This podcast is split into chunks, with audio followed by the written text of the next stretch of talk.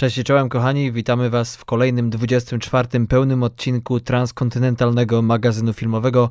Jest sobota 26 maja 2018 roku, a ja mam na imię Darek, a po drugiej stronie standardowo z Islandii mówi do Was Patryk. Gundajen, witajcie. Zapraszamy dzisiaj na wieści z festiwalu w Cannes, a dokładnie jego podsumowanie, a także premiery na wczoraj, czyli piątek 25 maja, a w skład nich wejdzie komedia amerykańska, drama dramat francusko-włoski, animacja fantazy, a na deser film przygodowy, na który czekają wszyscy zwolennicy i psychofani Gwiezdnych Wojen, czyli Han Solo, Gwiezdne Wojny, Historie, w reżyserii oczywiście Rona Howarda. Natomiast daniem głównym dzisiejszego odcinka będzie perełka z Australii, po raz pierwszy na naszej antenie western, czyli The Proposition autorstwa Nika Cave'a, a także Johna Hillcoata. 3, 2, 1, start.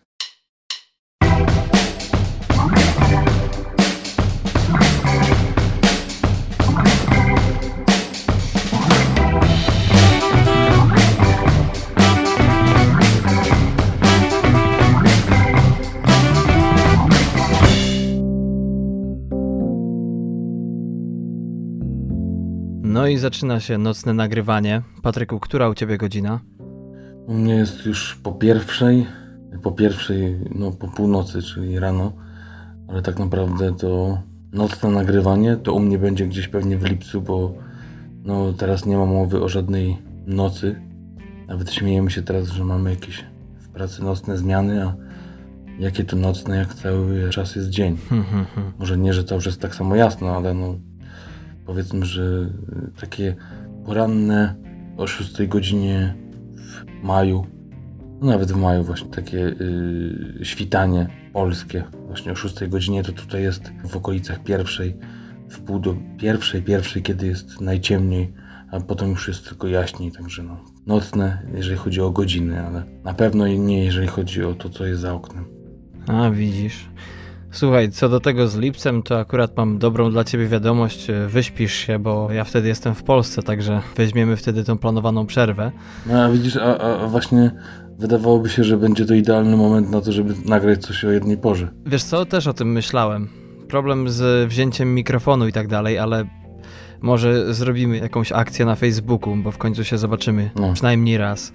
Powiem ci tak w ogóle, że ta Islandia to mnie zadziwia ostatnio.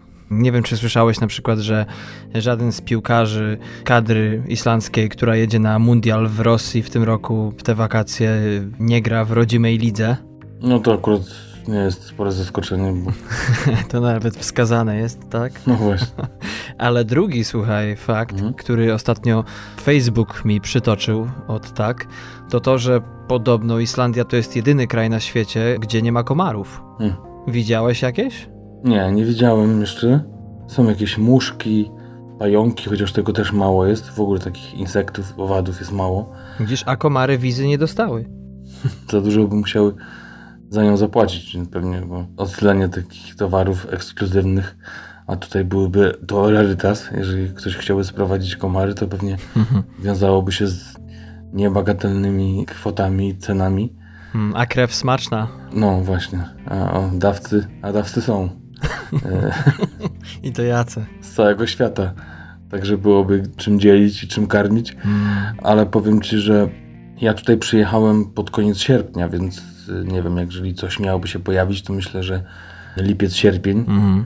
może bliżej właśnie tych miesięcy, bliżej przełomu lipca, sierpnia, może w czerwcu, także jeżeli do tego czasu jeszcze będę, albo będę w tym czasie, to wtedy Ci powiem, czy na pewno, czy tak to właśnie jest, jak mówi, że nie ma, nie ma komarów. No muchy są.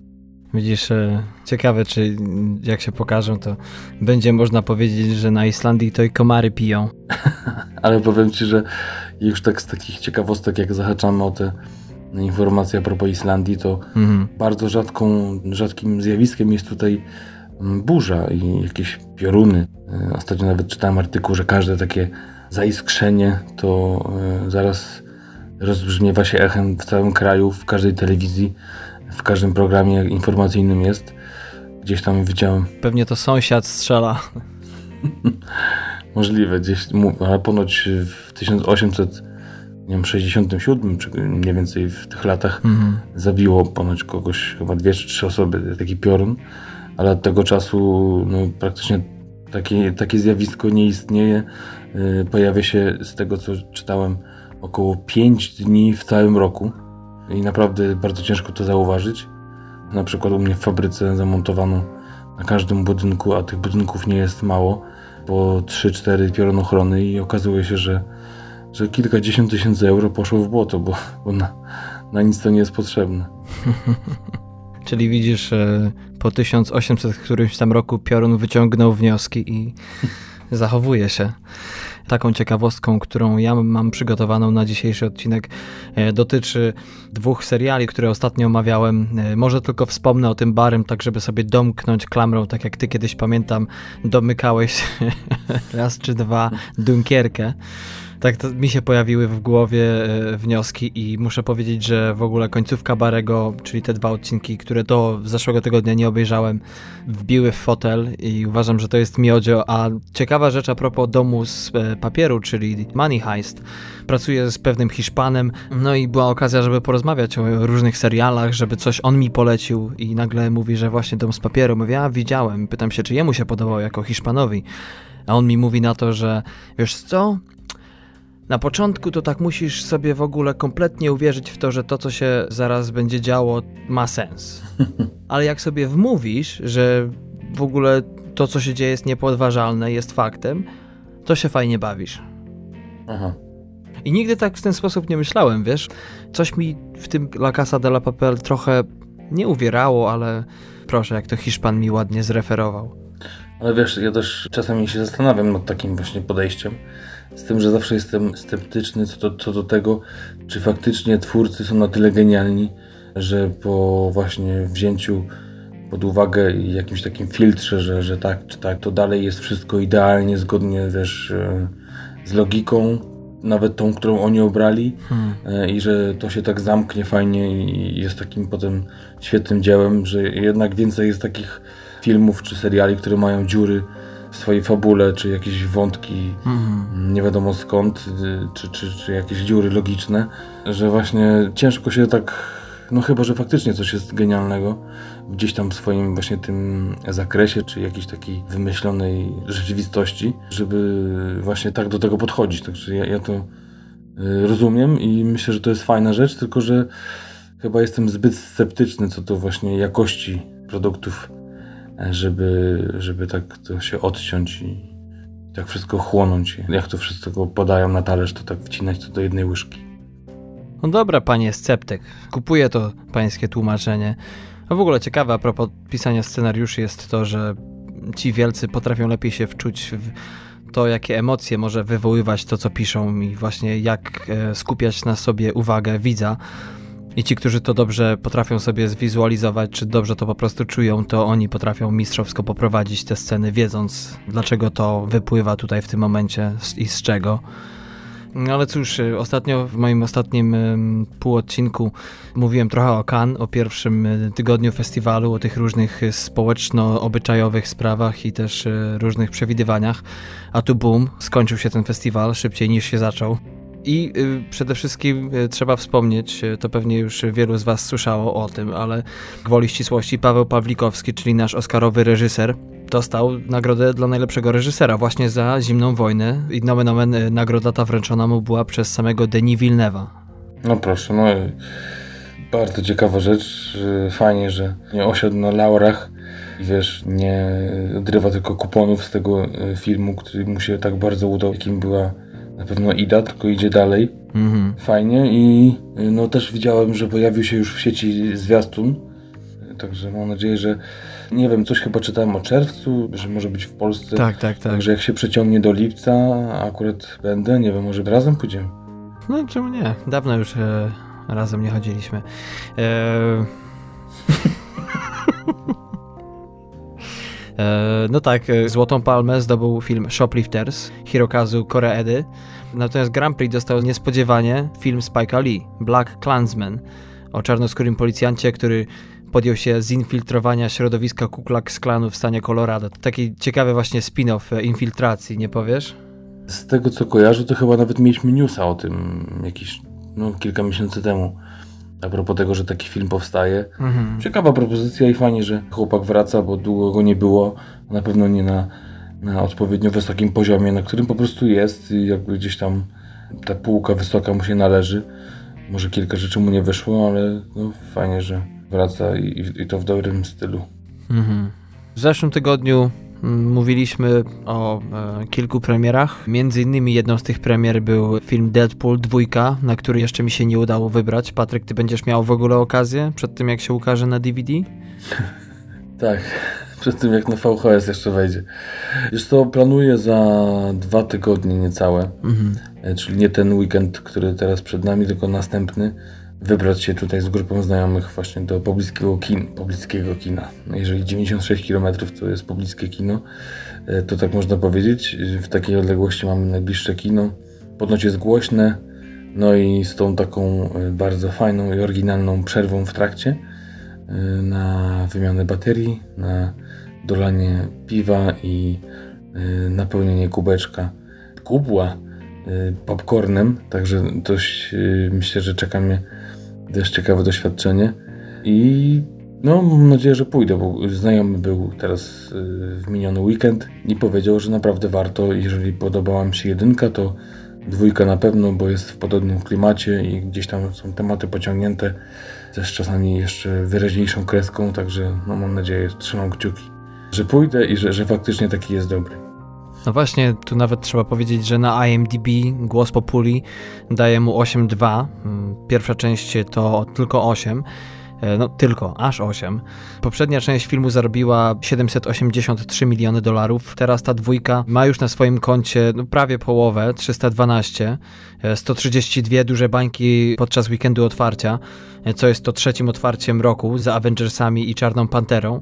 Tu mamy w obu przypadkach ponad 200 milionów. Rotten Tomatoes bardzo podobnie tam ludzie oceniają, bo o ile pamiętam, to 90% fanów podobała się pierwsza część tego filmu, 86 druga, krytycy krytyce tak samo po 83%. Filmweb pierwszej części dał 7,6, natomiast teraz y, czytelnicy tego forum filmowego dają mu 8,2. Tak, ale wiesz to nie, nie zagłębiałem się w te opinie Rotten Tomatoes, ale widziałem, że nie wiem czy dużo czy mało, może proporcjonalnie nie, ale jednak 44 jest negatywnych, także no, dość sporo jednak chyba. No jest, trochę jest. Y, tak przynajmniej czytałem z tych wszystkich główniejszych, że to, co jest fajnego, to to, że jakby film nas zabiera w podróż od razu z grubej e, rury, że tak powiem, i nie czołga się, ale też e, ma bardzo zróżnicowane momenty. E, no, ta sobota, Uh, maybe. No to cóż, e, jeśli chodzi o premiery, to oprócz Deadpoola e, w ostatnim półodcinku mówiłem także o komedii francuskiej Nasze Najlepsze Wesele, powrót słynnego duetu francuskich scenarzysto-reżyserów, twórców m.in. Nietykalnych. Oprócz tego mówiłem o filmie Zimowi Bracia, islandzka i duńska propozycja. O tym sobie możecie posłuchać w zeszłym odcinku, natomiast dzisiaj mamy dla Was cztery filmy. Mm, ja zacznę od czegoś, czego zazwyczaj nie mamy w premierach lub też pomijamy ze względu no, na silniejszą konkurencję, tak to nazwijmy. No i też dlatego, że w zasadzie ten teraźniejszy okres letni to nie jest czas na jakieś e, produkcje wyznaczające nowe trendy, nie wiem jak to nawet nazwać, e, filmy, które po prostu no, błyszczą. E, ale my mamy ciekawą propozycję na pierwszy ogień. Mowa tutaj o filmie Duża ryba i begonia. Jest to film produkcji chińskiej, którego światowa premiera miała miejsce prawie dwa lata temu. 8 lipca 2016 roku w Chinach. Do Stanów Zjednoczonych wszedł on w bardzo mm, ograniczonej dystrybucji, ale jednak 22 października zeszłego roku a akcja opowiada nam o Chun, która żyje w krainie mistycznej, zamieszkałej przez nie mniej magiczne istoty i gdy kończy 16 lat, zostaje przeniesiona do świata ludzi, gdzie pod postacią czerwonego delfina musi spędzić 7 dni. No i okazuje się jednak, że ta nowa rzeczywistość nie jest jej zbyt przychylna. Co więcej, jest ona pełna niebezpieczeństw i w pewnym momencie także i ją ono spotyka, ale na szczęście dla niej od śmierci ratuje ją młody chłopak, który niestety sam przy tym traci swoje życie. Z tego też względu Chun za wszelką cenę postanawia przywrócić chłopca do świata żywych. Za scenariusz tego filmu odpowiada Amerykanin, który do tej pory znany jest bardziej z technicznej strony, jeśli chodzi o realizację filmu filmów. E, znany jest na przykład m.in. za efekty specjalne do filmu X-Men i Kroniki Riddicka. Drugim scenarzystą tego filmu natomiast jest e, Juan Lin, dla którego jest to kompletny debiut i nie dość, że jest to debiut, to od razu i scenopisarski i reżyserski. Film ten wyreżyserował on z Hanem Junem, e, dla którego również jest to debiut. Niewiele wiemy o tych twórcach, niewiele też wiemy o obsadzie i tutaj zarzuciłbym was bardzo egzotyczną wymową nazwisk, o których ja sam nie mam pojęcia, więc i o filmach, w których grają, tak niedostępne dla nas, przynajmniej niezgłębione dla mnie jest to kino chińskie, ale może pokrótce o budżecie. Wyniósł on około 4 milionów 700 tysięcy dolarów, zarobił w sam tylko weekend otwarcia 33 miliony dolarów, także można sobie to wyobrazić. E, no, zresztą Chiny małym krajem nie są. E, jeśli chodzi o cenę, IMDb to 7.3, Filmweb 7.7, chociaż to jest mniej niż 100 głosów. Na Rotten Tomatoes 86% e, krytyków jest przychylne temu filmowi, tylko 68% e, widzów. Także no nie wiem, czy to ewentualnie właśnie nie jest tym takim wskaźnikiem, czym ten film może być. Być może właśnie nie tyle jest wysofistykowany, co no nie jest on aż tak rozrywkowy, jak się nam wydaje. Wy jaki? Wysofistykowany. Sam nawet nie wiem, o czym teraz mówię, ale podobno jest to film przepiękny i w ogóle cała otaczająca aura tego świata, światów, które są przedstawione w nim, to jest e, naprawdę gratka dla oka. Oprócz tego podobna animacja właśnie głęboko czerpie z chińskiego mistycyzmu i natury i właśnie tym potrafi nieraz zaprzeć dech w piersiach. Oprócz tego bardzo sporo jest w tym filmie takich, e, no właśnie jak wspomniałem, głębszych elementów, kontemplacja przemijania i tego typu motywy. No ale też przeciwnicy tego filmu mówią, że czasami potrafi widza zgubić. Nie wiadomo, czy to problem polega na odbiorze tego filmu przez niechińczyków. Podobno też denerwujący jest narrator, tak gdzieś wyczytałem, więc trochę lipa, ale może nie mówi on za dużo. Miejmy nadzieję, że się nie jąka. No mam nadzieję, że nie. E, podobno też film czasami bywa wolny, ale to też e, być może jest to klasyczne Lost in Translation czas trwania tego filmu, tak patrzę w mój scenariusz, 1000 minut. nie, nie, 100 minut, godzina 40. A powiedz mi, bo tak z opisu, wiesz, taki trochę bajkowy, nie wiem, to jest jakaś baśń, czy to jest mm, film romanie fabularny? E, wiesz co, w zasadzie połączenie, mm, można powiedzieć. Tak, jest to zupełnie z tego, co widziałem na wielu trailerach, e, zwiastunach, e, właśnie odjechany ten klimat, e, klimat właśnie bardzo wschodni, czyli właśnie Chiny, Japonia, podobna stylistyka, chociaż oczywiście różna, ale Wiesz co, ten film jest o tyle fajny, przynajmniej tak y, mi się wydaje z tych pierwszych y, zapowiedzi. Takie fajne retro dla mnie, bo to nie jest najnowszy rodzaj animacji, to nie jest, wiesz, Toy Story, nie? To jest właśnie rysowana animacja, która tak nawiązuje do, do starych wzorców. Mi się wydawało, jak pierwszy raz zobaczyłem ten trailer przypadkiem, że to jest jakiś film z 94 roku lub 5. Ja też myślałem właśnie piąty, y, czwarty. Ale wiesz co, no ja tak od jakiegoś czasu już się zabieram za to, żeby jednak wrócić do tego kina azjatyckiego, mhm. E, gdyż kiedyś zdarzało mi się dość często oglądać e, może takie większe hity, jak e, właśnie Pierwowzór Infiltracji, czy właśnie podobnego typu filmy, czy gdzieś tam Pan Zemsta na przykład, czy Pani Zemsta. Mhm. No ale tak jak pamiętasz, nawet przymierzaliśmy się kilka razy do do tego właśnie azjatyckiego kina, tylko to chyba było akurat koreańskie mhm. i coś tam zawsze nam, nas uwierało. No i do tego horror, tak. Tak, i horror, ale, ale właśnie ten, ten sposób ukazania tych bohaterów trochę groteskowy. Yy, też mam taki horror teraz, do którego już zasiadałem już chyba trzy razy o takim potworze z głębin yy, gdzieś tam morza, nie wiem czy ty słyszałeś dość wysoko oceniany i też no, zupełnie do mnie nie przemawiał początek, pierwsze 20 minut. Hmm. Już chyba e, trzy razy dotarłem do tej 20 minuty i ta fala mnie porywa z powrotem i, i oddala mnie od, e, od oglądania dalej tego filmu, ale myślę, że muszę się przemóc, zagryźć zęby i ze dwa, trzy filmy obejrzeć i, i brnąć dalej, bo, bo jednak to też y, warto eksplorować jako, jako właśnie taki podcast i, i wiesz, jako tacy kinomaniacy, gdzieś jakieś inne rynki, na przykład e, też musimy kiedyś ruszyć, Darku, y, rynek, ja nie wiem, czy pamiętasz, że kiedyś mówiliśmy o tym w newsach, jeden z najprężniejszych rynków na świecie, czyli nigeryjski. Tak, tak. Tam te to kino produkuje jak, wiesz, jak Kałasznikow filmy, jeden po drugim. Dokładnie. Dobra, nie ma co paplać się z mojej strony. Czas chyba na twoją premierę w takim razie. Dobrze, e, przejdźmy do premiery, która jest przygodową komedią e, o dwójce staruszków. Mm, jest to debiut hollywoodzki dość znanego reżysera włoskiego Paolo Virziego, którego możecie znać z takich filmów jak e, Ból dorastania z 1997 roku, Coś pięknego z roku 2010, a także Tutta la vita Davanti z 2008. Wszystkie to mm, trzy e, bardzo ciekawe pozycje komediowe, komediodramaty.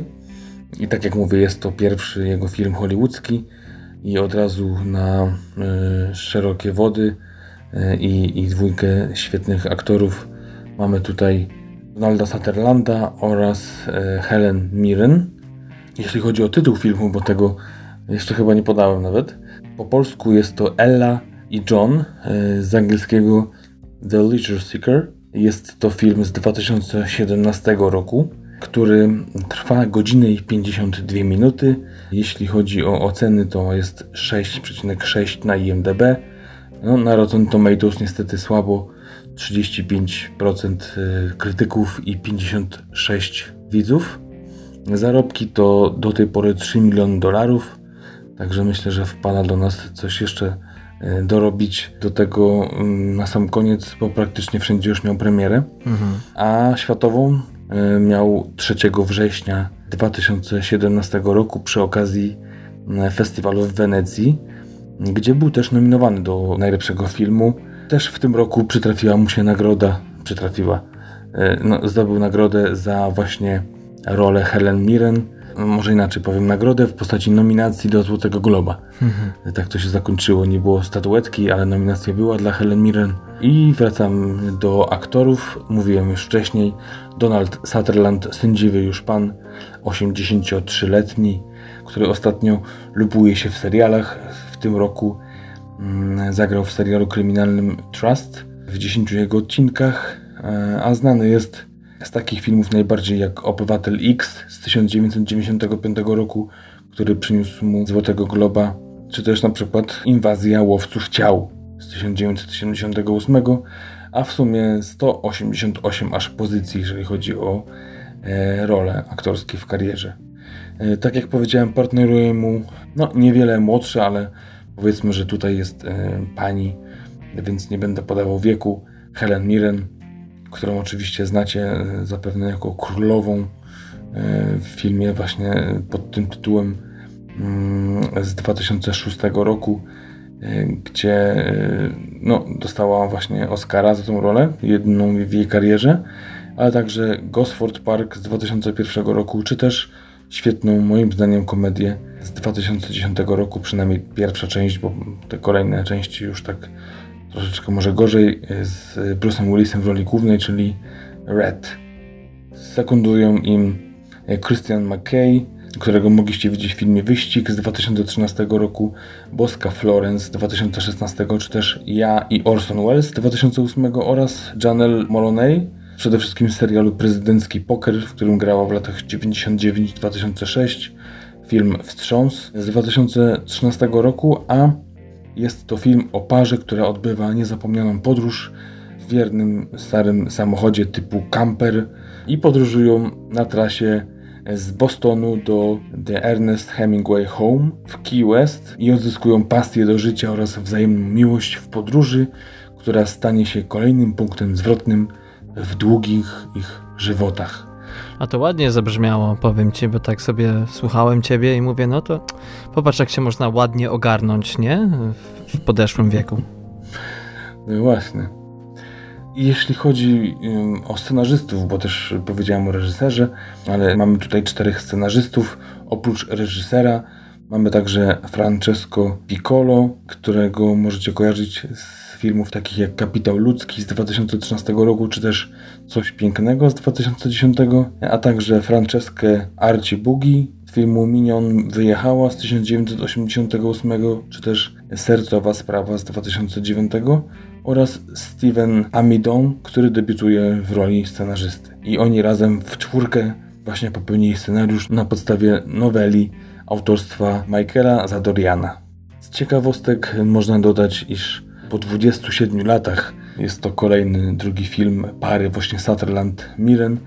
Ostatnio właśnie spotkali się w filmie z 1990 roku, e, którego tytułu nie pamiętam akurat w tej chwili.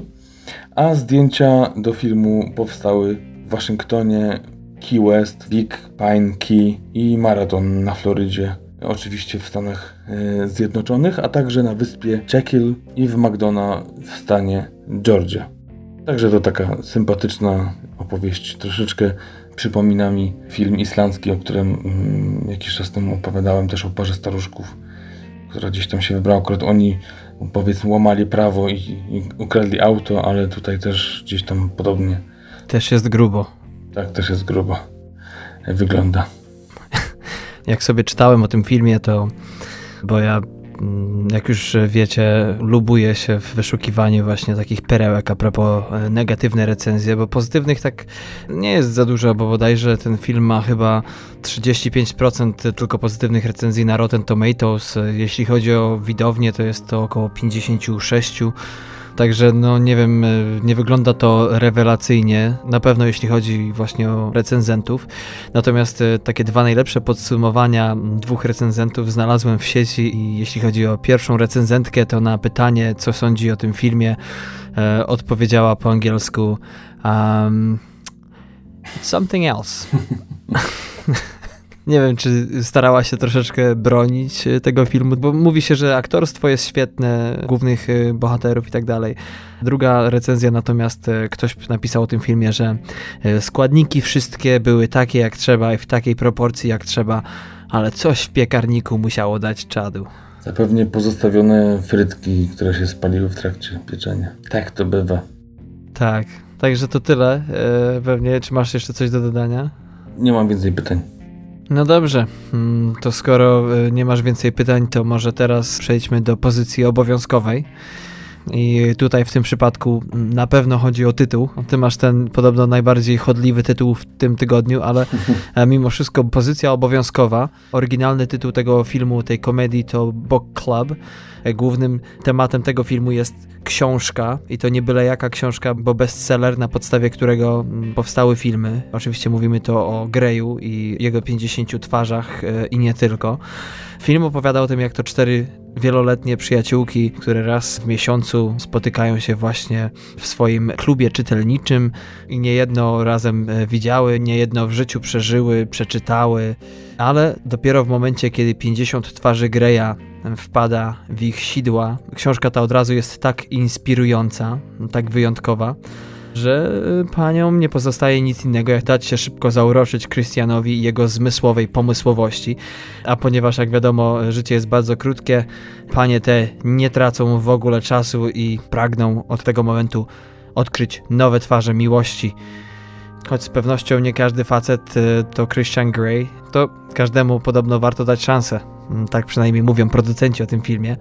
E, światowa premiera tego filmu miała miejsce w tym roku w Libanie, nawiasem mówiąc, 17 maja. W Stanach ten film do kin wszedł dzień później. Jeśli chodzi o scenariusz, to popełniła go Kanadyjka Erin Sims, dla której jest to debiut, jeśli chodzi o scenariusz. Do tej pory ta pani znana była bardziej jako aktorka, grała m.in. w Kronice Opętania z 2012 roku, a także w Regule Milczenia Roberta Radforda z także 2012. Za scenariusz i reżyserię natomiast e, odpowiada tutaj Bill Holderman, dla którego jest to debiut reżyserski. Wcześniej popełnił jedynie scenariusze do takich filmów jak Piknik z niedźwiedziami z 2015 roku z Robertem Redfordem i Nickiem Nolte, a w przyszłym roku natomiast ukaże się jego dramat What They Had z Michaelem Shannonem. Jeśli chodzi o obsadę natomiast dzisiejszego filmu, no to cóż, mamy tutaj aktorów, których dorobek, jeśli chodzi o najważniejsze nagrody na rynku amerykańskim, można byłoby streścić w ten oto sposób. W tym filmie na ekranie ujrzymy około 40 nominacji do Złotych Globów, 10 statuetek, a także 4 statuetek Oscarowych na 14 nominacji, czyli całkiem e, imponująca liczba, nieprawdaż? Zwłaszcza jeśli chodzi o Złote Globy, 40 nominacji łącznie. Prawie jakbyśmy mówili o filmie po prostu z uroczystości rozdania Oscarów. Nie inaczej. No rzeczywiście tutaj y, te aktorki to nie są y, jakieś tam dobre czy, czy, czy lekko znane. Każda z nich poza jedną ma Oscara za coś. E, pierwsza z pań e, to Mary Steenburgen, która zdobyła właśnie w 1981 roku zarówno Oscara, jak i Złotego Globa za komediodramat Melvin i Howard. Oprócz tego też e, panią tą znamy m.in. z serialu The Last Man on Earth, z filmu Piknik z niedźwiedziami z 2005 roku, no a także z filmu Narzeczony mimo woli Anne Fletcher z 2009. Drugą aktorką, drugim znanym nazwiskiem w tym e, filmie to akurat e, ta pani, która nie ma na swoim koncie jeszcze Oscara, ma nominację za komedię romantyczną Zacznijmy od nowa Alana J. Pakuli z 1980 roku. Oprócz tego ma też w dorobku dwa Złote Globy za serial Murphy Brown. E, a jeśli chodzi o takie ostatnie, bardziej znane propozycje, to widzieliśmy ją ponad dekadę temu w serialu Orły z Bostonu, a niedawno w 2017 roku w The Meyerowitz Stories Noe Baumbacha. Trzecią aktorką, i tutaj dochodzimy do największych nazwisk w tej obsadzie, jest Jane Fonda. Ta pani ma najwięcej Oscarów na swoim koncie z całej tej grupy. Dwa. W 1972 zdobyła swojego pierwszego za dramat kryminalny Clute Alana J. Pekuli oraz w 1979 za dramat wojenny Powrót do domu. Oprócz tego ma w swoim dorobku cztery Złote Globy, a od 2015 roku możemy ją oglądać w serialu Grace i Frankie, a ostatnią panią, ostatnią przyjaciółką w tym filmie to Diane Keaton, nie mniej znana aktorka, Oscarowa za film Annie Hall Woody'ego Allena e, z 78 roku. Oprócz tego otrzymała też dwa Złote Globy, zarówno za Annie Hall, jak i za Lepiej Późno niż Później. Łącznie nominowana była dziewięciokrotnie do Złotych Globów. Takie najbardziej moje znane jej filmy to Ojciec Chrzestny, Dwójka i Trójka z 74 i 90, a także serial Młody Papież z 2016 roku. Kończąc temat pozycji obowiązkowej, warto wspomnieć jeszcze Alicję Silverstone, która gra e, pomniejszą rolę w filmie, a także dwóch panów, Andiego Garcia i samego Dona Johnsona. Jeśli chodzi o ciekawostki, to mam tylko taką, że podobno kiedyś Diane Keaton, Jane Fonda, jak i Candice Bergen spotykały się z samym Warrenem Beattym.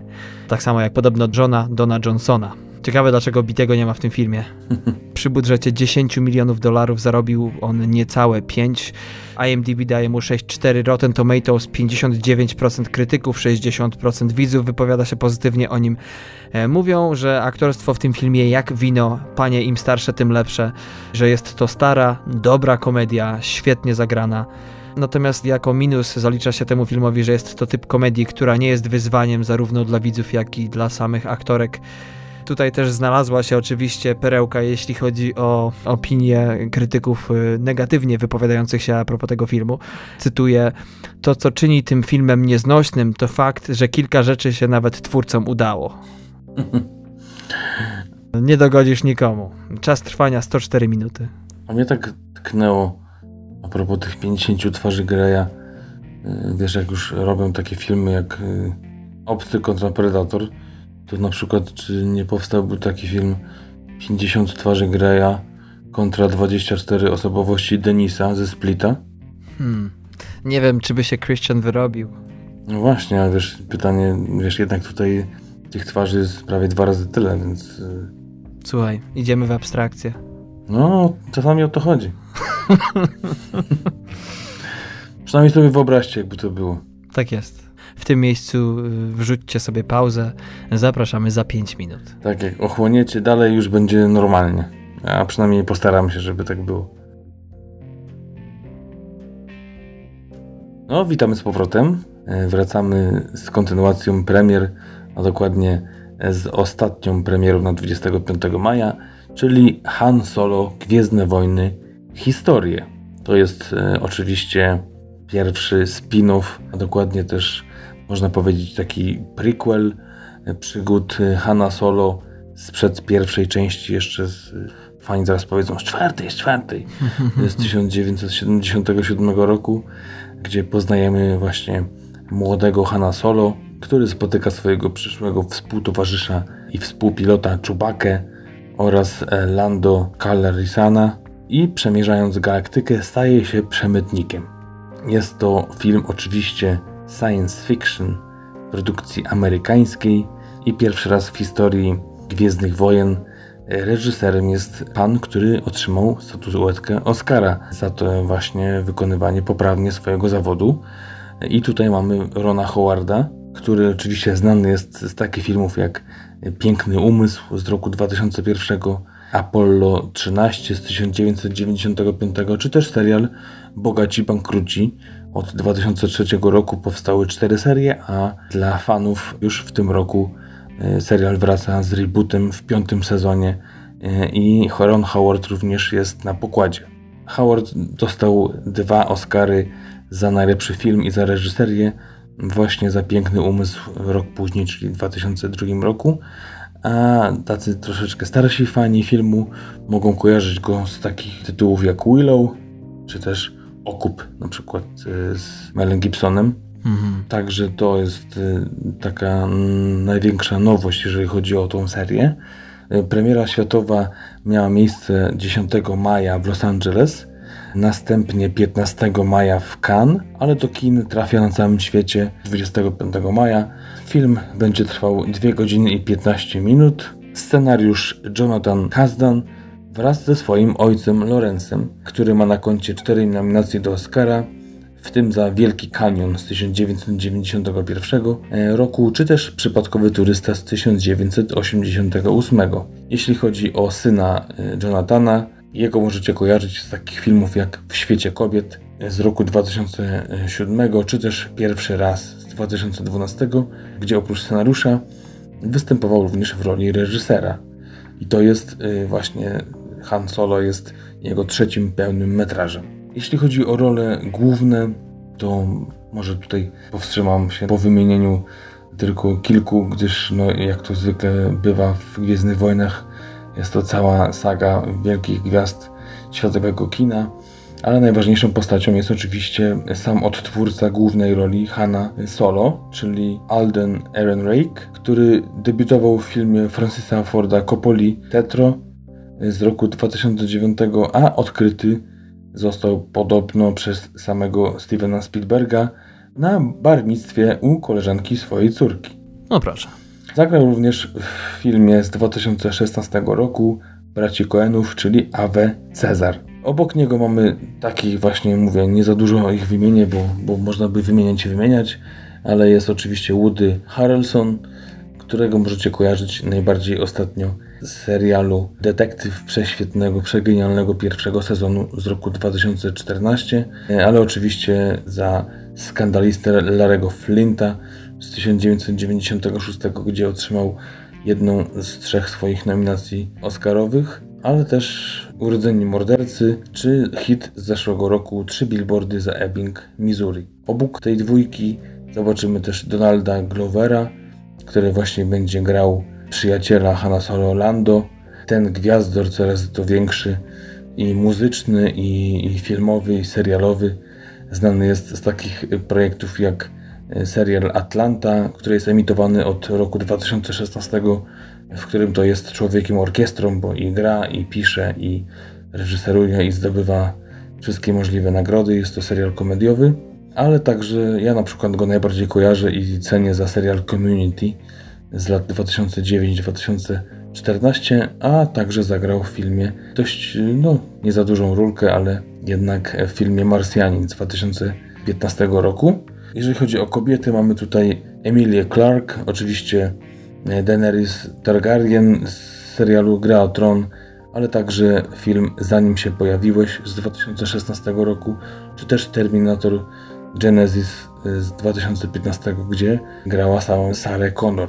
Mamy także Tandy Newton, znaną ostatnio najbardziej za serial Westworld, w którym występuje od 2016 roku, ale także Miasto Gniewu z 2004 roku, czy też film 2012 z roku którego, Darku?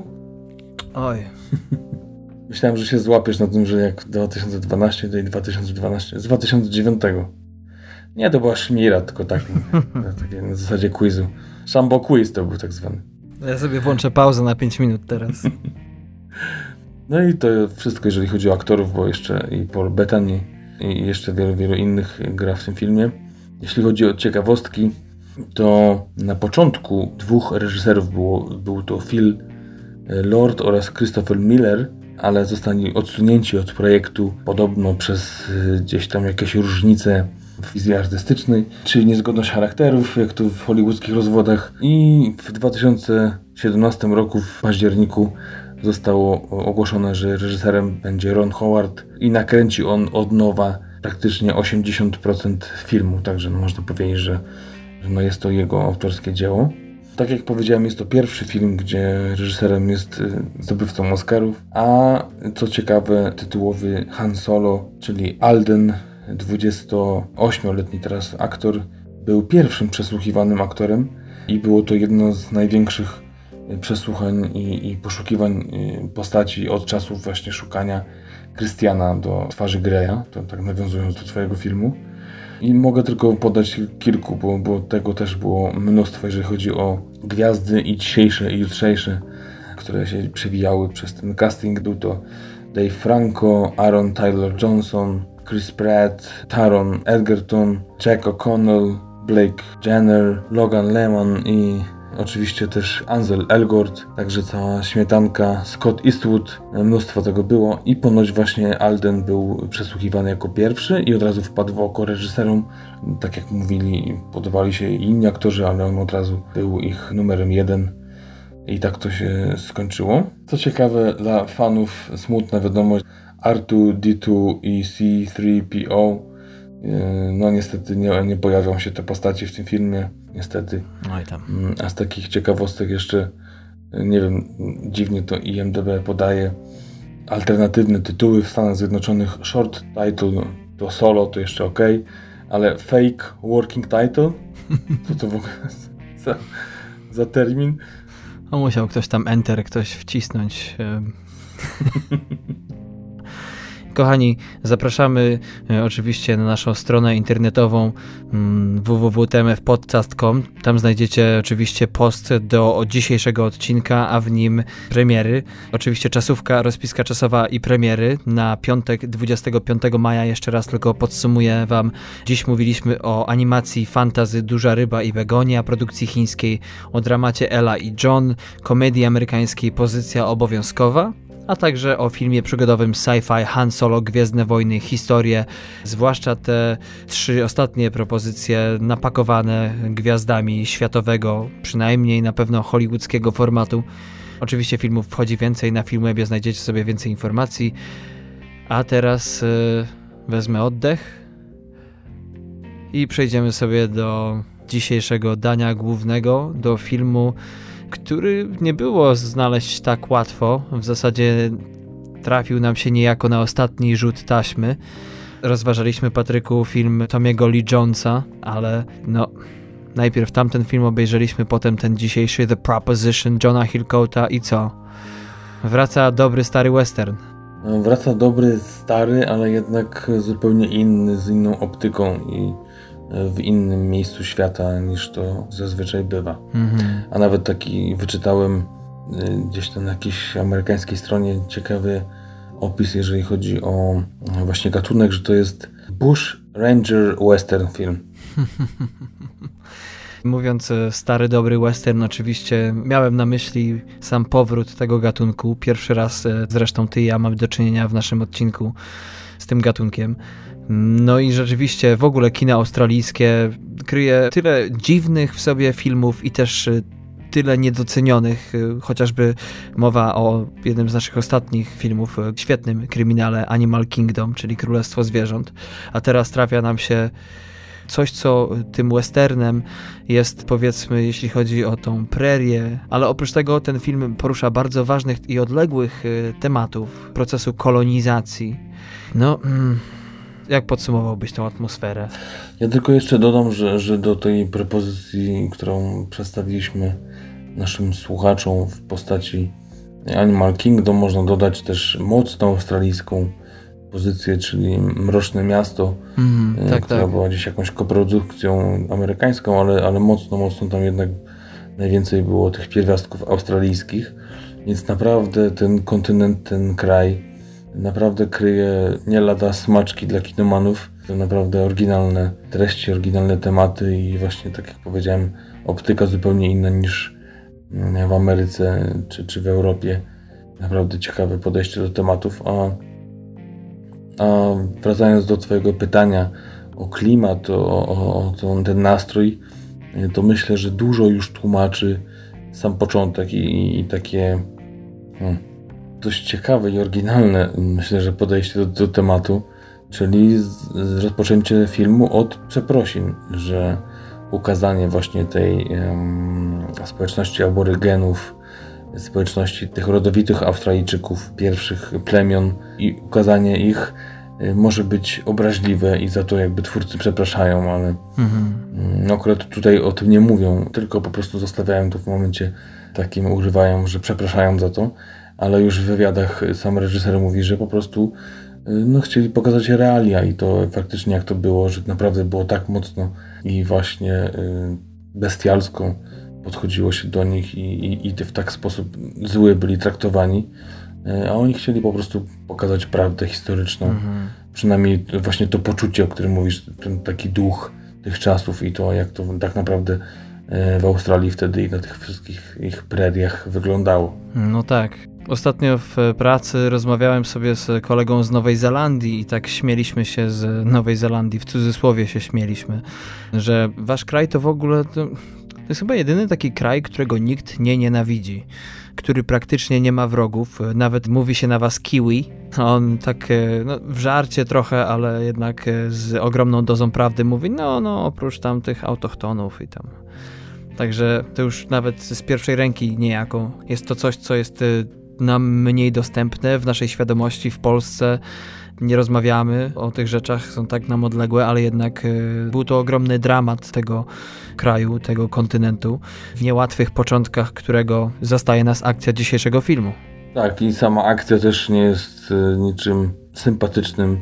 Tytułowa propozycja jest też dość taka sprzeczna z naturą nie mówię, że takich rzeczy, takich sytuacji, takich rozterek moralnych nie ma, e, nie wiem, bohater kina amerykańskiego, ale, mm, ale tutaj w tych, tych takich właśnie czasach e, specyficznych i w tych klimatach australijskich gdzieś to wyrasta na coś takiego, tak jak mówię, oryginalnego i, i drastycznego i, i takiego... Taki wake-up call trochę, nie? O właśnie i to jeszcze mamy tak jak właśnie zwrócił uwagę na to jeden z głównych aktorów, co zwróciło jego uwagę na samym początku czytania scenariusza, że, że nie ma przygotowania, nie ma tutaj wiesz, czasu na mhm. taniec, jak to kiedyś e, czekał na taki taniec gołota, a Tyson go po prostu zaczął lać. Mhm. Tylko właśnie, właśnie po Tysonowskiemu, że tak powiem, czyli od razu z prawego Sierpowym. sierpa. Tak, dostajemy historię w ciągu dwóch czy tam pierwszych 7 minut jest ta propozycja wyłożona i potem akcja się dzieje. Także dość też oryginalne podejście do tego, nie, bez takiego przygotowania zaraz. Przecież pierwsza scena to jest strzelanina i, mhm. i, i wszystko się od razu dzieje. Na gorąco jest, tak jak mówisz Darek, zawsze dym i potem jest tego dymu coraz więcej. Ja od razu tylko wspomnę, że jak sobie te filmy wybieraliśmy, oglądaliśmy je, to ja z żoną obejrzałem The Homesman, właśnie Tomiego Lee Jonesa. E, w którym tej agresji jest no, takiej naocznej tak sporo w porównaniu do dzisiejszego filmu, który ma moim zdaniem idealną dozę, że aż jestem teraz zły, że z żoną obejrzałem ten pierwszy, bo ona już nie chciała The Proposition oglądać ze mną. Może ten temat no, nie jest lightowy, tak jak już zaznaczamy od kilku minut, ale e, rzeczywiście ten film ma większą wagę i zupełnie inne tempo. Dzisiejszy film miał swoją premierę w 2005 roku, 12 września na Międzynarodowym Festiwalu Filmowym w Toronto. Uroczysta odbyła się 12 dni później w Australii. Natomiast e, w Stanach, jak i w Polsce, ten film, co ciekawe, nie był nigdy grany w kinach. W Stanach tylko ukazał się podczas e, festiwalu w Sundance w 2015 roku. W Australii zdominował w 2006 roku nagrody e, australijskiego przemysłu filmowego. Na bodajże chyba 9 czy 10 nominacji zgarnął 4 nagrody, e, ale pomniejsze. Za muzykę, scenografię, kostiumy, zdjęcia. Nagroda specjalna dla Nika Cave'a. Czy możemy powiedzieć, że oprócz tego, że ten film jest mało znany, to jeszcze jest lekko przez krytykę odstawiony na boczny tor? Właśnie tak zastanawiam się, czy to nie chodzi o dystrybucję samą, wiesz, że... Ale nawet te nagrody, słuchaj, w Australii, ani za reżyserię, ani za scenariusz, ani za film, tylko muzyka, scenografia. No tak, to, ale to mówimy teraz, no właśnie, to zależy o czym mówimy, bo na przykład jak weźmiemy pod uwagę mhm. E, ocenę krytyków, a, a tutaj chcę powiedzieć o jednym z najbardziej poważanych już nieżyjących krytyków, no to on już daje temu filmowi 4 na 4, więc no jakby, hmm. że tak powiem, wyżej się nie da. No tak. Rotten Tomatoes to jest 86%, e, mniej więcej taka jest średnia i to e, jeżeli chodzi o krytyków i o widzów. Na IMDB jest to 7,4, ale też przy dość sporej ilości głosów, chyba po to 30 czy 40 tysięcy. U na naszym rodzimym Filmwebie jest to 7,2. Mhm. E, więc no tak, jeżeli chodzi o nagrody, to na pewno został mocno pominięty, mhm. aczkolwiek e, sam Nick Cave otrzymał e, nagrodę mm, za scenariusz na festiwalu w Wenecji. Ale to tyle, no właśnie tak jak mówisz, australijskie nagrody mhm. i to też te pomniejsze, co ciekawe, nawet nawet nie za ten scenariusz, ale nominacji było sporo. Tak jest. W sumie nie wiadomo o co chodzi. No właśnie. To my postaramy się przynajmniej mm, przybliżyć o co chodzi w filmie.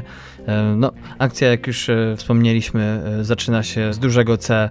W tym filmie mamy stronę złą i stronę w cudzysłowie przynajmniej dobrą. Jeśli chodzi o tą złą, są to trzej bracia, czyli Arthur, Charlie i Mike Burnsowie, którzy przeskrobali sporo, natomiast w tarapaty przede wszystkim wpadają Charlie i Mike i władze w drodze pertraktacji ubijają interes taki, ażeby za cenę uratowania najmłodszego z braci e, środkowy, czyli Charlie, wydał czy też e, rozprawił się ze swoim bratem, który najbardziej władzą zaszedł za skórę. No i tu zaczyna się nasza akcja, moralna rozterka, jedna z wielu w tym filmie.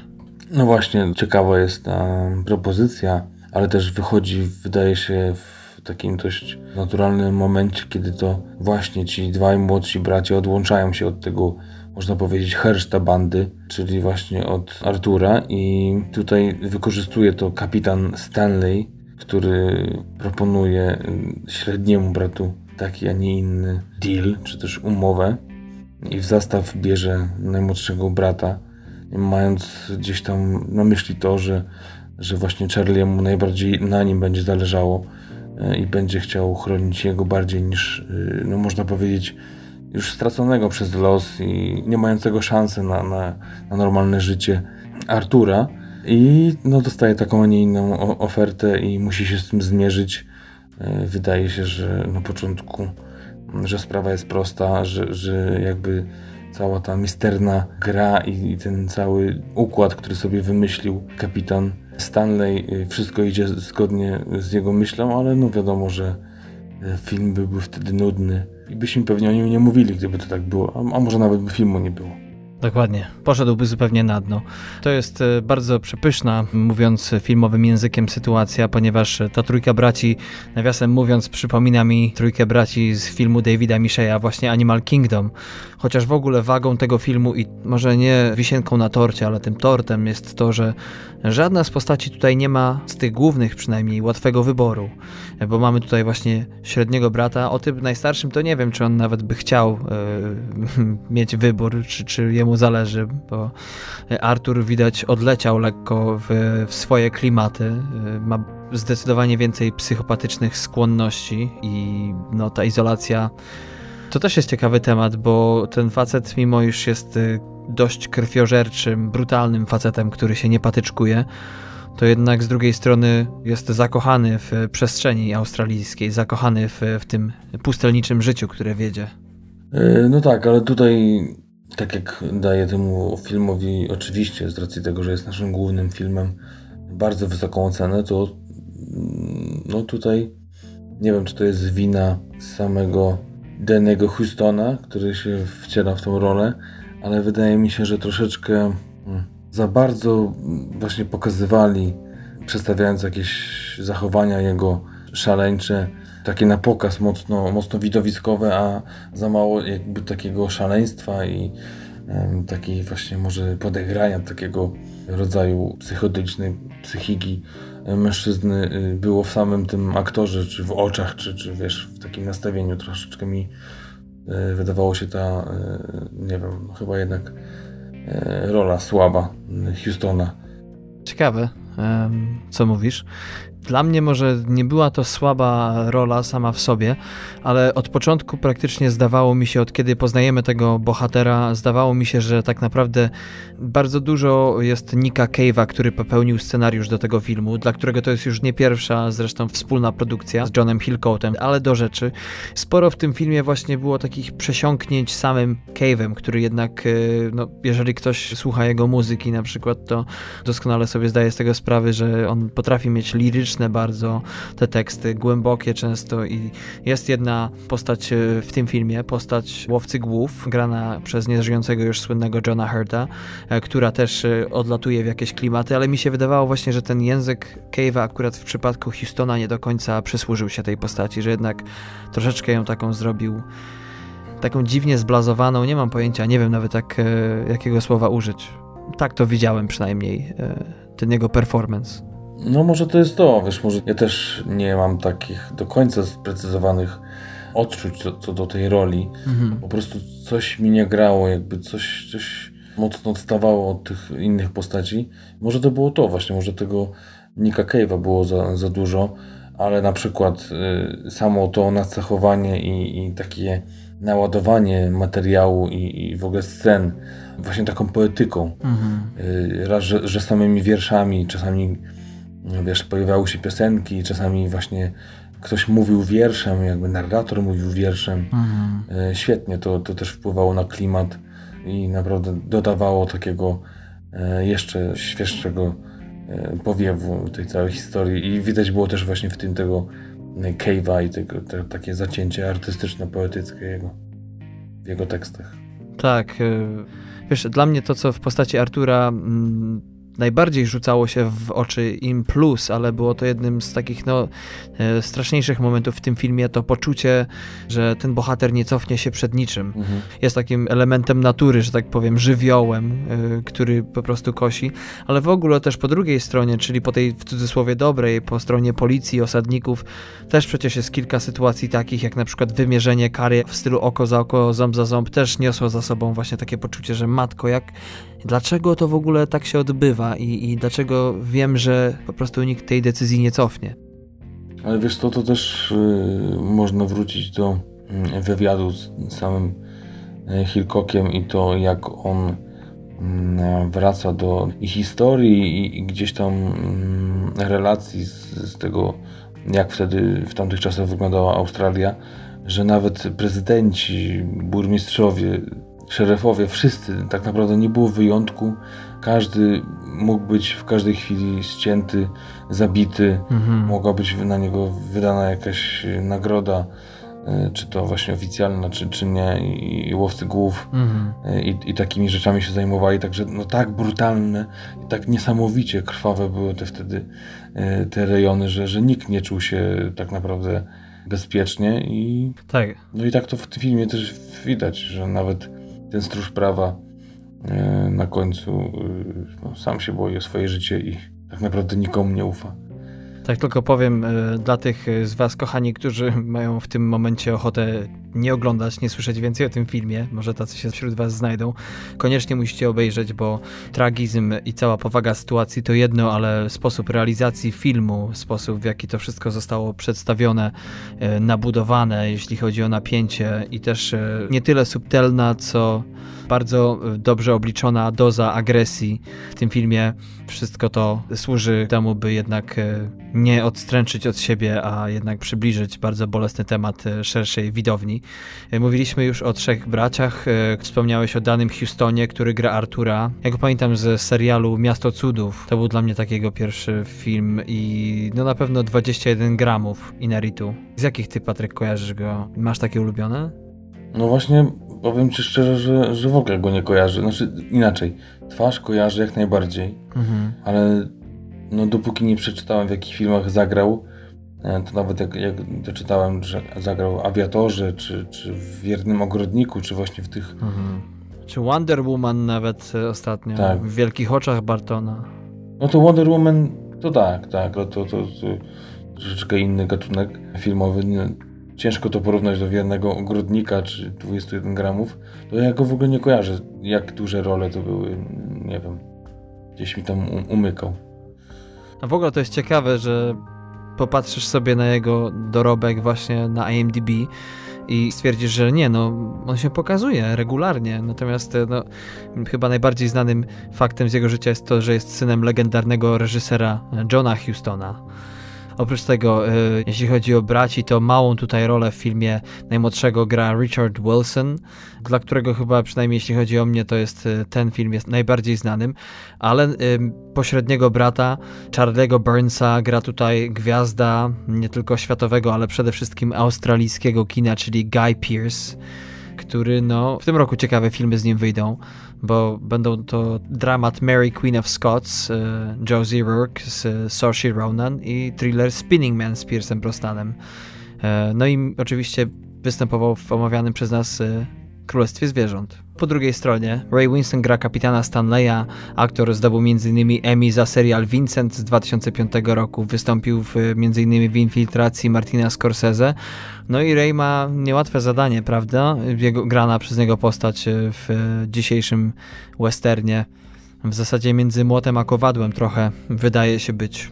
No tak, bo nie dość, że ma przeciw sobie braci oczywiście, Burnsów, też część społeczeństwa, to jeszcze wcale nie pomaga mu sytuacja w domu i żona też tutaj jest takim bodźcem, który, który powoduje jego zachowaniem, a człowiek się nie rozerwie, tak nie dogodzi wszystkim.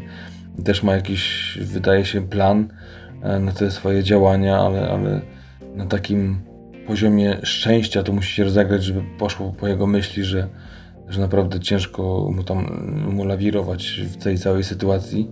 Ja jeszcze dodam do tego, do tych filmów, które wymieniłeś, Sexy Beast, bo to jest film, z którego go najbardziej kojarzę. Mhm. E, nawet z tej okładki tego grubasa wyciągniętego na basenie. To, to, to, to z tego go najbardziej kojarzę. No i wcale nie odstaje od niego żona, czyli właśnie Emily Watson, która ma w swoim dorobku dwie nominacje Oscarowe. Jedną za Przełamując falę za film właśnie z 96 roku, drugi to Emily i Jackie z 1998, no, ale też na przykład e, Gosford Park mhm. z 2001, także też mocno zasłużona e, brytyjska aktorka, która świetnie się tutaj znalazła w tym australijskim gronie. Zresztą sam młody, sam młody Wilson też jest Brytyjczykiem. Mhm. No oprócz tego Czerwony Smok z jej udziałem Bretta Ratnera od 2017 roku występuje w serialu Małe Kobietki, gdzie gra główną rolę.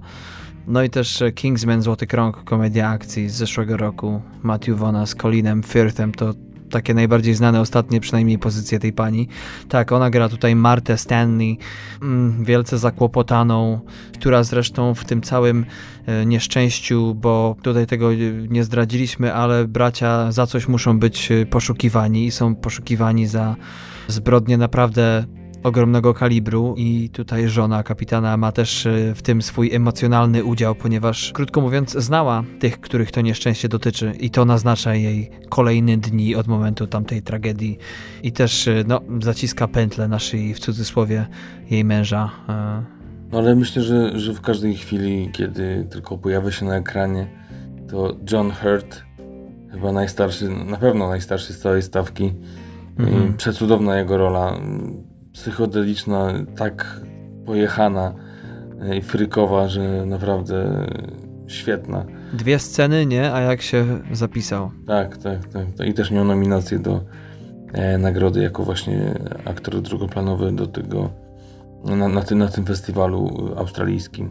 Także to jest, no to jest postać, która gdzieś tam można powiedzieć jest na uboczu, jeżeli chodzi o główną akcję, ale też pojawia się i miesza e, w jednym czy dwóch momentach. Oj, to jak? E, no rzeczywiście w ogóle jego pojawienie się jest smaczkiem, który po prostu trzeba no, zobaczyć.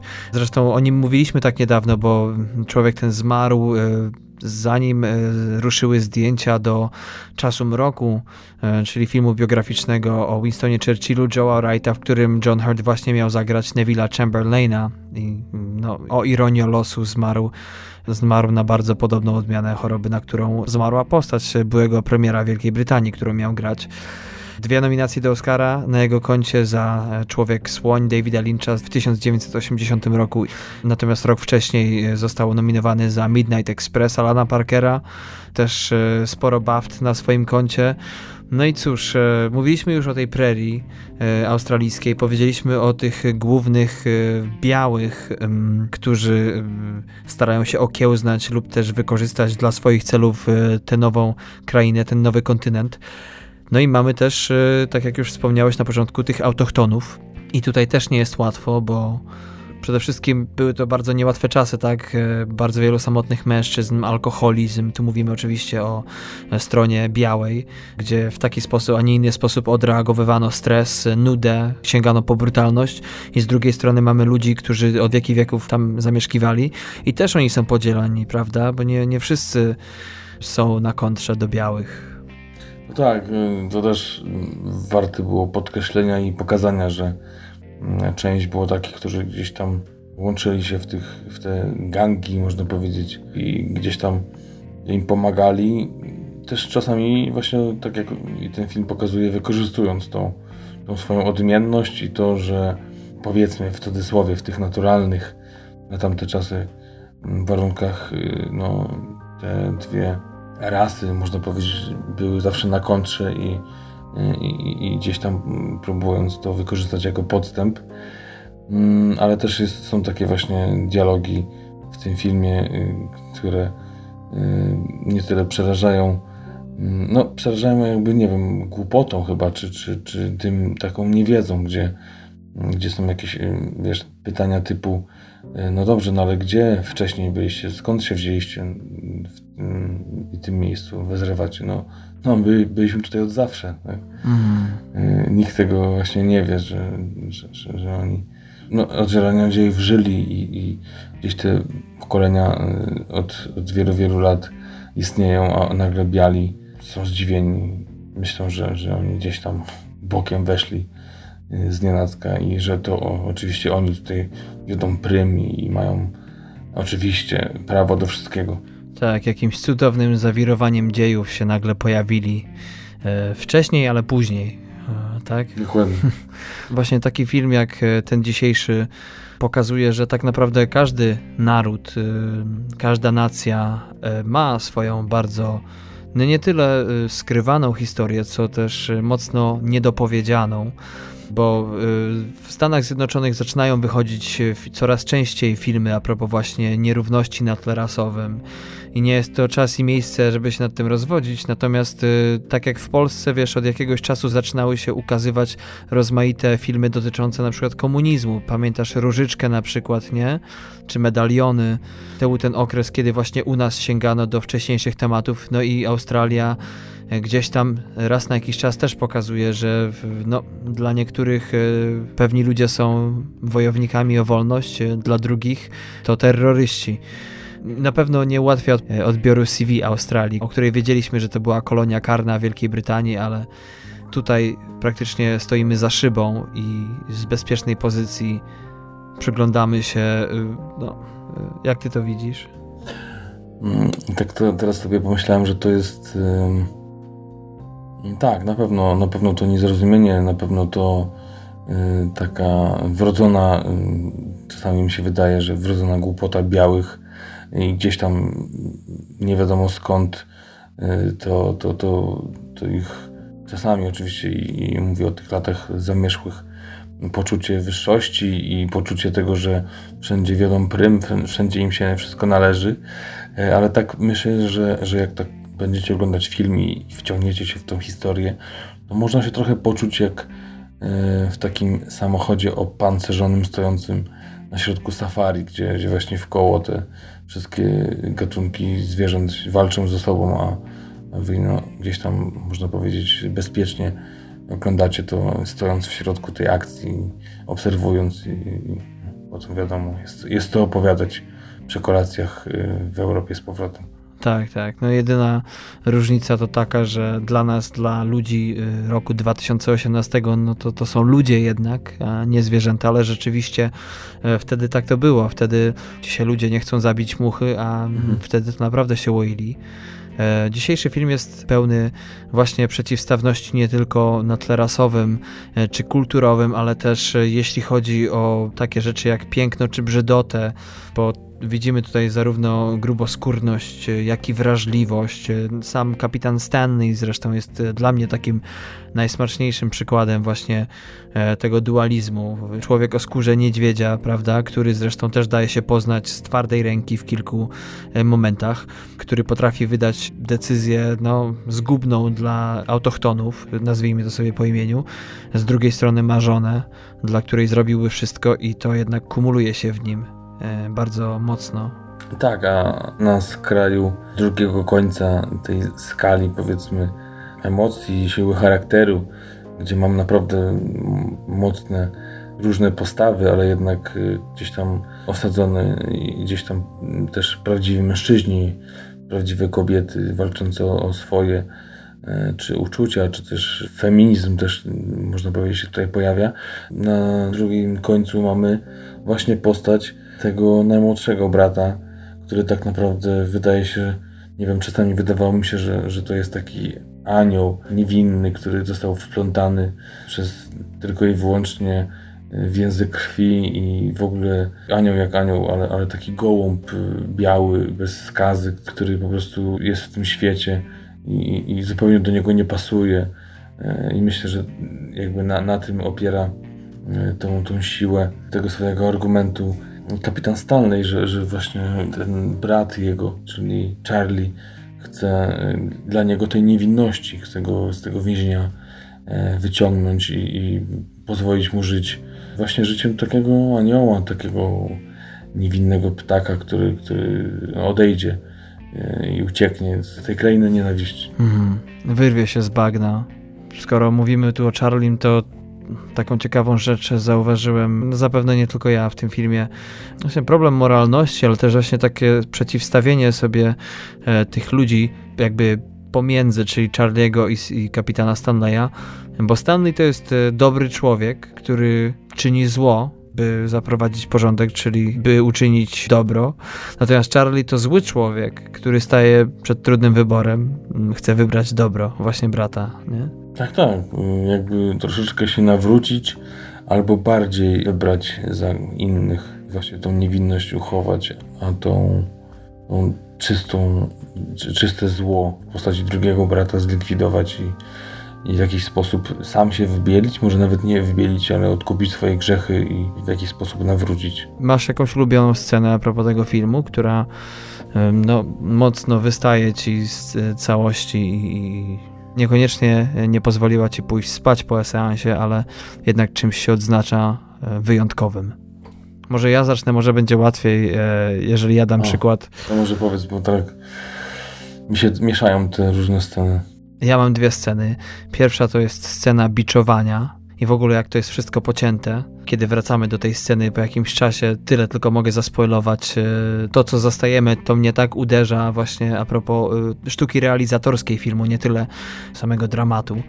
Mm, ale to jedno, a dwa, e, chyba moja ulubiona scena w momencie, kiedy jeden z autochtonów służących Stanleyowi, opuszczając na święta posesję, na której pracuje, zdejmuje buty, zostawia je przed furtką i boso idzie, zakładam mm, do domu?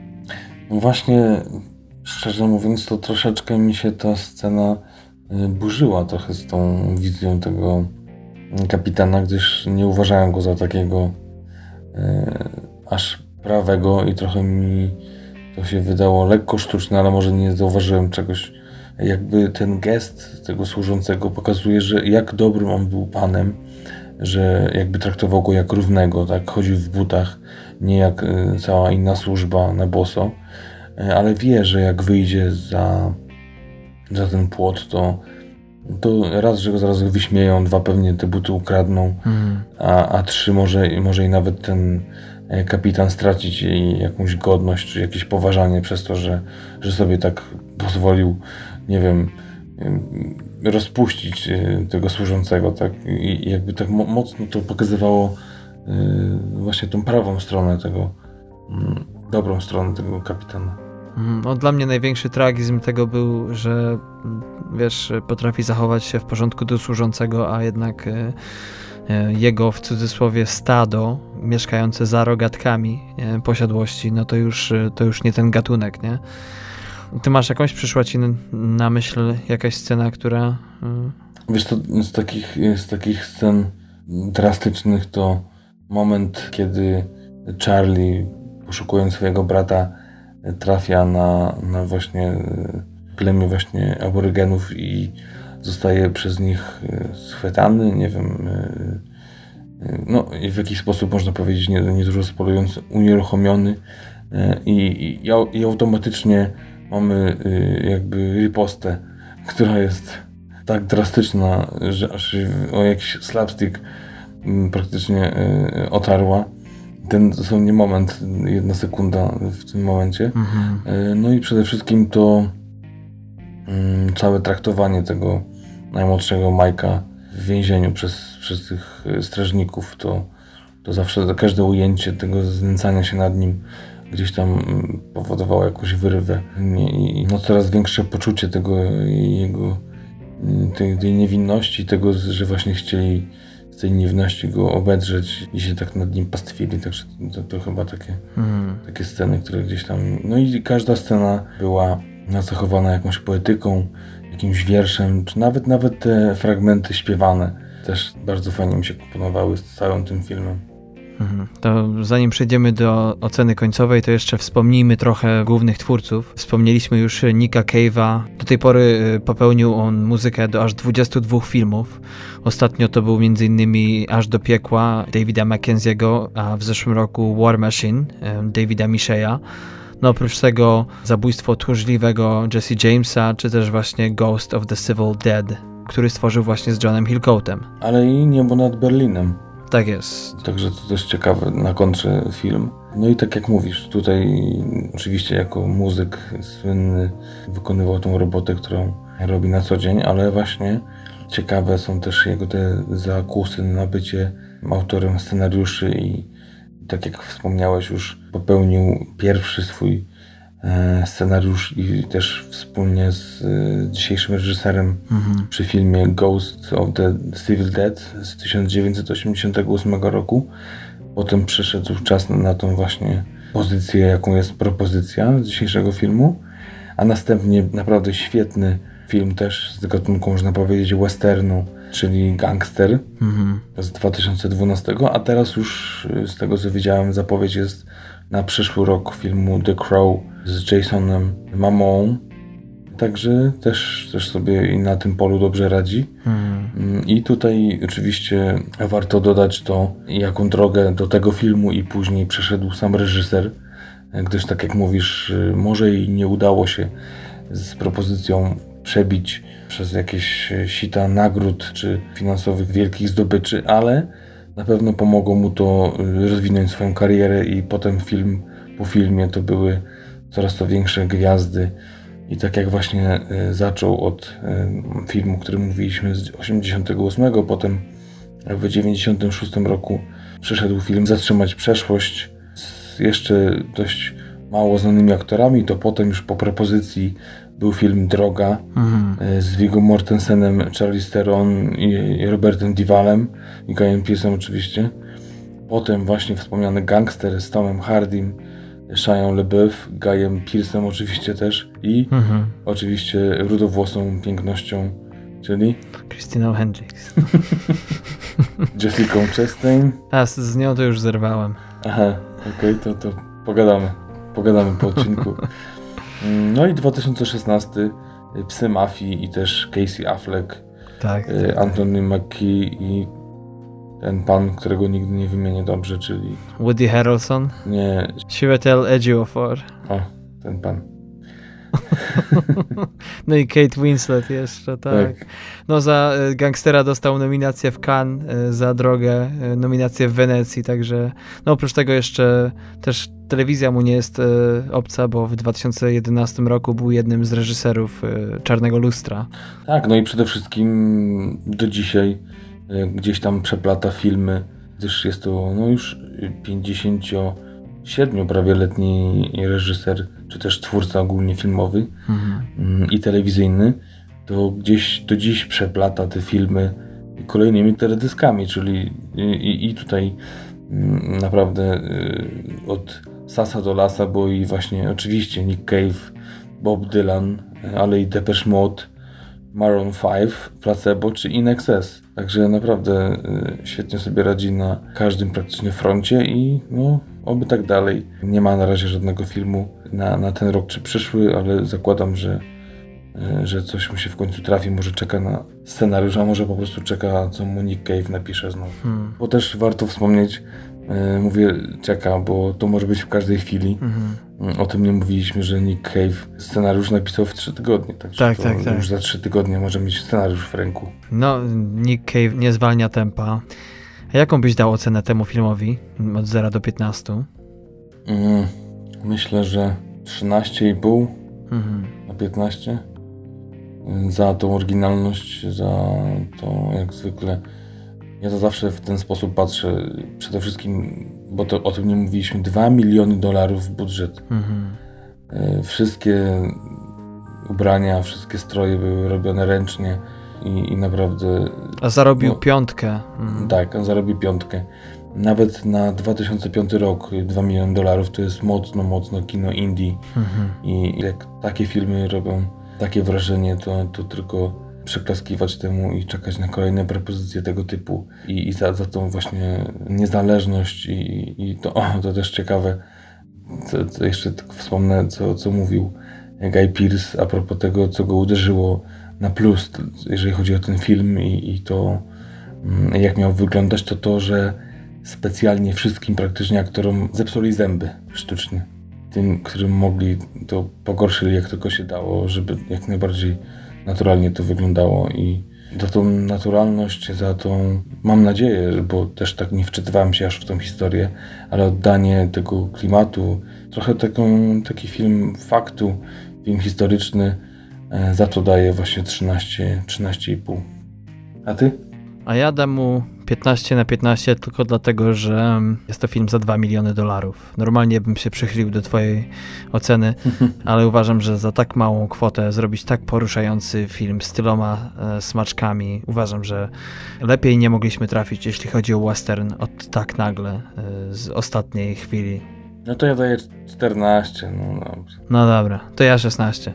E, I to będzie na tyle, kochani, jeśli chodzi o dzisiejszy film. Jeszcze tylko przypomnijmy, co się dzisiaj działo. Oczywiście mówiliśmy o y, zwycięzcach Cannes, mówiliśmy o czterech premierach, o, o Dużej Rybie i Begoni, Ellie i Johnie, o pozycji obowiązkowej i o przygodowym filmie science fiction Han Solo Gwiezdne Wojny Historie. Zapraszamy na www.tmfpodcast.com do posta z naszym dzisiejszym odcinkiem, tam rozpiska czasowa. Dzisiaj mówiliśmy o westernie australijskim The Proposition z 2005 roku Johna Hillcoata i Nicka Cave'a. No i Patryk, jesteśmy gamonie, bo na początku nie wspomnieliśmy o Facebooku w ogóle, a to przecież ludzie czekają.